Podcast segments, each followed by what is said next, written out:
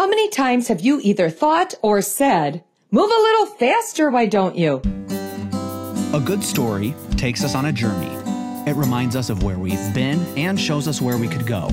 A good story makes us feel and inspires us to act. Welcome to the Good Story Podcast, where everyday stories that make you laugh, cry, or feel slightly uncomfortable will leave you inspired as Kirsten King tells true stories and teaches truth.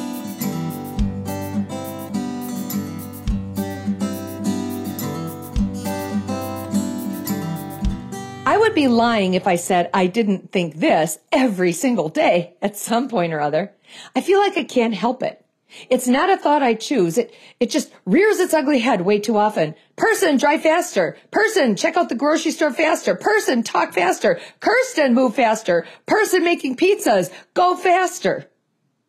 Just last week, we went to a beautifully newly redone eating area at one of our local malls. We had just finished seeing Mary Poppins with a number of our kids and our grandkids and decided to walk over to get something to eat after the movie. We divided ourselves up and ordered a few things from a few of the places that we were going to share with one another.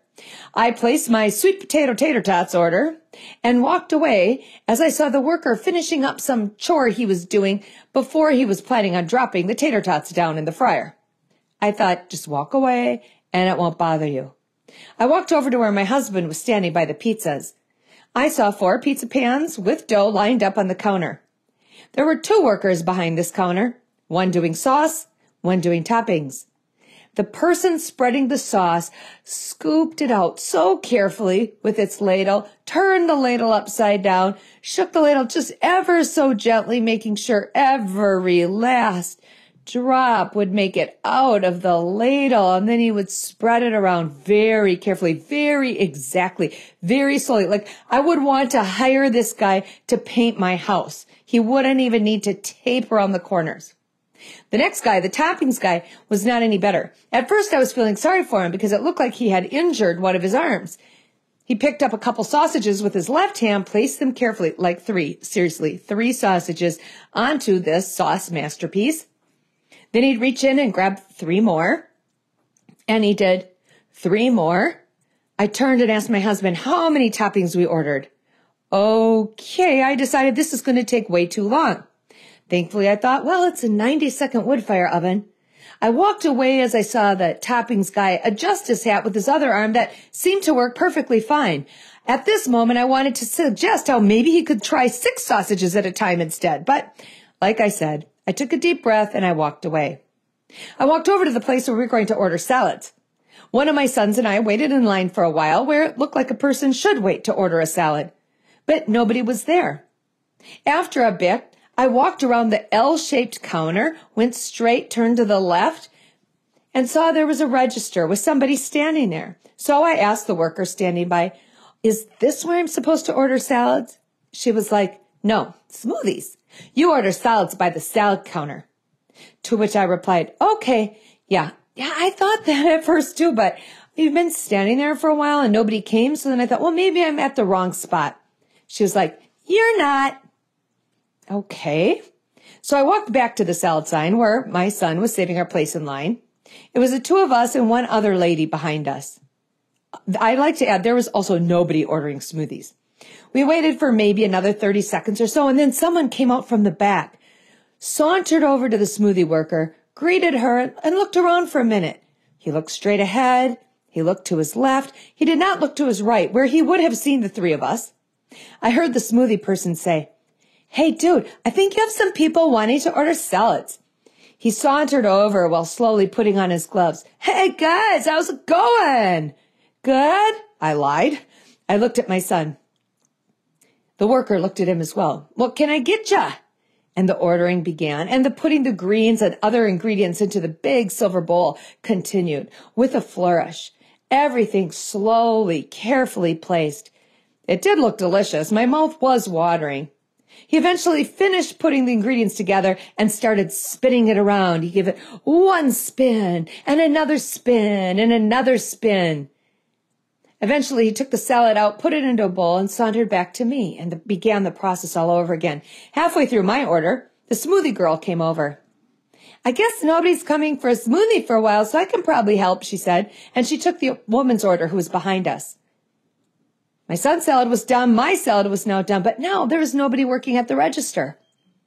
Our guy took his gloves off, but gave directions to the woman who wasn't used to making salads. After way too much time, they were done. As I was eventually paying, a third person, a manager, a rah rah rah kind of person, emerged from the back. She was clearly the person in charge. She looked at her employees and she's like, Hey guys, how's it going? Woo! To which they responded, Great, we did a really good job right now handling a rush. Rush? Three people does not a rush make. But I guess three is more than one. Which reminds me of my final story. One afternoon, I was driving to watch one of my kids play in a basketball game. I left with plenty of time under normal circumstances, but traffic was heavier than I expected, and I found myself in more of a rush than I anticipated. I got to the intersection where I knew I would peel off for a second to grab some McDonald's for dinner. I looked at my clock and figured, oh, I'll have just enough time to grab and go. As I exited and drove toward the restaurant, I had to kind of go around this uh, driveway into it, and I was able to survey the situation. I could see both inside and outside of the restaurant. I noticed there's one car in the drive-through. I looked, there's nobody in the restaurant. I'm going in, I thought, and I did. I walked right into that restaurant. I walked right up to the counter where nobody stood behind the register. There were nine workers, but no one at the register. One guy was sweeping. I let him off the hook. Two were at the drive-through, one with a headset and the other doing drinks. Three workers stood at the ready by the grill. Three more were standing behind the counter, but with their backs to me. One was saying to the other two, Oh my gosh, last week I showed up to work and it wasn't even my shift. I began my internal dialogue of snarky comebacks. I know. How about showing up when it is? Ha. Eventually I said, Excuse me, could I order, please? Please made me sound polite, my tone perhaps gave me away. One worker said, Yeah, as he walked over to the register. I had my order ready. I had the exact change in my hand. I began talking. I'd like a yogurt parfait, a small fry, and a small diet coke, please. I was extending my hand with the $3.21 in exact change that I knew I would have to hand over next. I figured this will be my next step. I figured wrong. Instead of telling me my total, he said, Can I have your name, please? What? What do you mean? For your order. Can I have your name, please? Okay, Kirsten. He started writing. I looked around me to see if anyone else had entered the store since I had. Nope. Well, I thought it's a good thing he's getting my name then to differentiate my order from nobody else's order. He looked up. Is that a K? Like, oh my goodness. Yep. K I R S T E N. K I, huh? Yep. R S, okay. R S T E N. T E N. Okay. What did you want again? I sped said my order. Yogurt parfait, small fries, and a small Diet Coke. Yogurt parfait, small fries, and what to drink? A diet. Wait, wait, wait. Is this for here to go? It's to go.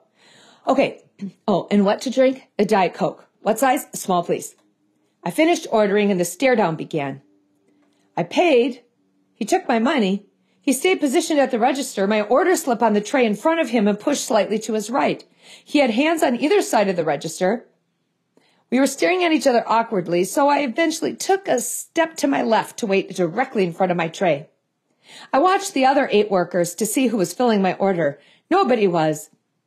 I looked at the guy behind the register and said, is someone going to get those things now then, or what usually happens next? He laughed. Oh my gosh, yeah, those are the things I get. and he reached for a, be- a bag and he began his work. I decided I'm just running to the bathroom. I did. I washed my hands. I came back to the counter and I saw him standing with his back to me, waiting for the fries that someone was just taking out of the fryer. He placed that final item into the second bag. You have to keep the hot and cold item separate, you know? And I kid you not right here. He walked over, paused over my tray, and before setting the two bags down, yelled really loudly, Kristen! I looked at him. I took my bags I turned and I ran. I literally ran. I was late. I pushed open the door while I was running and digging in my purse for my keys and balancing my bags. I got my keys. I looked up and I saw I was standing in the middle of the kids' playland. Oh, I turned, I exited the playland, and I went to the correct exit of the restaurant. As I was leaving, I heard someone laugh and say, she thought that was the exit. Oh my goodness. I am the one who has the right to be irritated, I thought, as I hopped in my car and I sped off. Do I though? Maybe, maybe not, but here's the deal. Well, I might think way too often. Could you move a little faster, please, while ordering pizza or salads or McDonald's? That's not the only time I do so. I was texting with a friend this week, and she and I agreed. We sometimes think this way about God, too. Do you? Have you ever wanted to tell God to move a little faster, please? Have you been praying for something for what seems like way too long? Are you afflicted by something or someone and you are ready already for God to do a work and remove the suffering? Are you waiting for a depression to lift or a relationship to work out or a paycheck to start coming again or an illness to resolve? Are you waiting for truth to be heard and acted on? Have you been misunderstood and you are waiting for the clarification to happen? In all of these, we might be tempted to say, God, move a little faster, please. What's super frustrating is when what we want seems so good and so right and like the best idea possible. Here's what I know, and my friend knows, and you should know too. We are all not the only ones who felt this way, and I know that for a fact. David felt this way too, and apparently somewhat often. Listen to Psalm 70, verse 5. But I am afflicted and needy. Hasten to me, O God. You are my help and my deliverer. O Lord, do not delay. Listen also to Psalm 40, verse 17. Since I am afflicted and needy, let the Lord be mindful of me. You're my help, my deliverer. Don't delay, oh my God. How many of us can relate to this? We want God to do a work. We want him to do a good work. We have a good idea of how he could do that good work. But what do we see? We see nothing. And in this, we start to doubt. We might begin to, what do we doubt? Usually we are last to doubt ourselves. We don't doubt our good ideas. We don't doubt our timing. We agree with it. We don't doubt our plans. We think they're good. So what do we doubt? Or who do we doubt? We are tempted at these moments to doubt God, which when I really think about it, it doesn't make much sense to me because when I look at the two of us and weigh us against each other, only one of us comes up eternally wise. Only one of us is faithful and true. Only one of us is all knowing and all powerful. One of us is slow to anger and abounding in love. The other is impatient and imperfect. One of us has created the heavens and the earth, the sea and all that is in it. One of us has created the birds of the air and the creatures of the ground. One of us has made me. And the other one is me. So if I'm going to doubt anyone, experience tells me and the word of God tells me that it should not be God. I should not doubt God. Instead, I should put my trust in him. I should put my faith in the one who is faithful and trustworthy. He wants me to do so because he loves me. He knows he's trustworthy. He knows what he's doing. He's the Alpha and the Omega, the beginning and the end. So if I'm stuck in the middle here, wondering what on earth, literally, what on earth is going on, I can trust in the one who holds all of time in his hands, who is before all things and in whom all things hold together, as it says in Colossians 1:17. God can be trusted, my friend, and he is well aware that to us, it seems at times that he is slow, which is exactly why Peter wrote in his second book, chapter three and verses eight and nine, but do not forget this one thing, dear friends. With the Lord, a day is like a thousand years and a thousand years are like a day. The Lord is not slow about his promise as some count slowness, but is patient toward you, not wishing for any to perish, but for all to come to repentance. The people that Peter was writing to were waiting for Jesus to come back. He said he would. He was here. He lived. He died. He was raised again. And then he ascended into heaven. And as he left, he said, I'm coming back just like I left. And they were wondering when this is going to take place. They were wondering if God was aware that while they waited, his people were suffering and suffering horribly. There was persecution going on under Nero that was horrendous by everyone's standards. God's people were dispersed. They were spread throughout the land. And Peter wanted to encourage them as they waited on God and his promises. He wanted them to remember who God was and what he could do. He wanted them to continue to trust in the trustworthy one as they waited for him to act. And I want to do that with you, my friends. I want to encourage you as you wait on God and his promises. I want you to remember who God is and what he can do. I want you to continue to trust in the only one who is completely trustworthy as you wait for him to act. And I want you to know that as you wait, as you struggle to trust God, as you desire to be a faithful follower, as you desire to rest in him, know that you are loved by an almighty God who has your best life in mind. Know that you are loved by the only one who can know everything completely and will always do exactly the right thing at exactly the right time. Please know that when it seems like a day is a thousand years and you want to scream, could you move a little faster, please? Please know God is working as fast as he should. He sees you in line. He already knows your name. He will never laugh at you when you take a wrong turn. He will not accuse you when you doubt. In your waiting, he is working. Be at rest.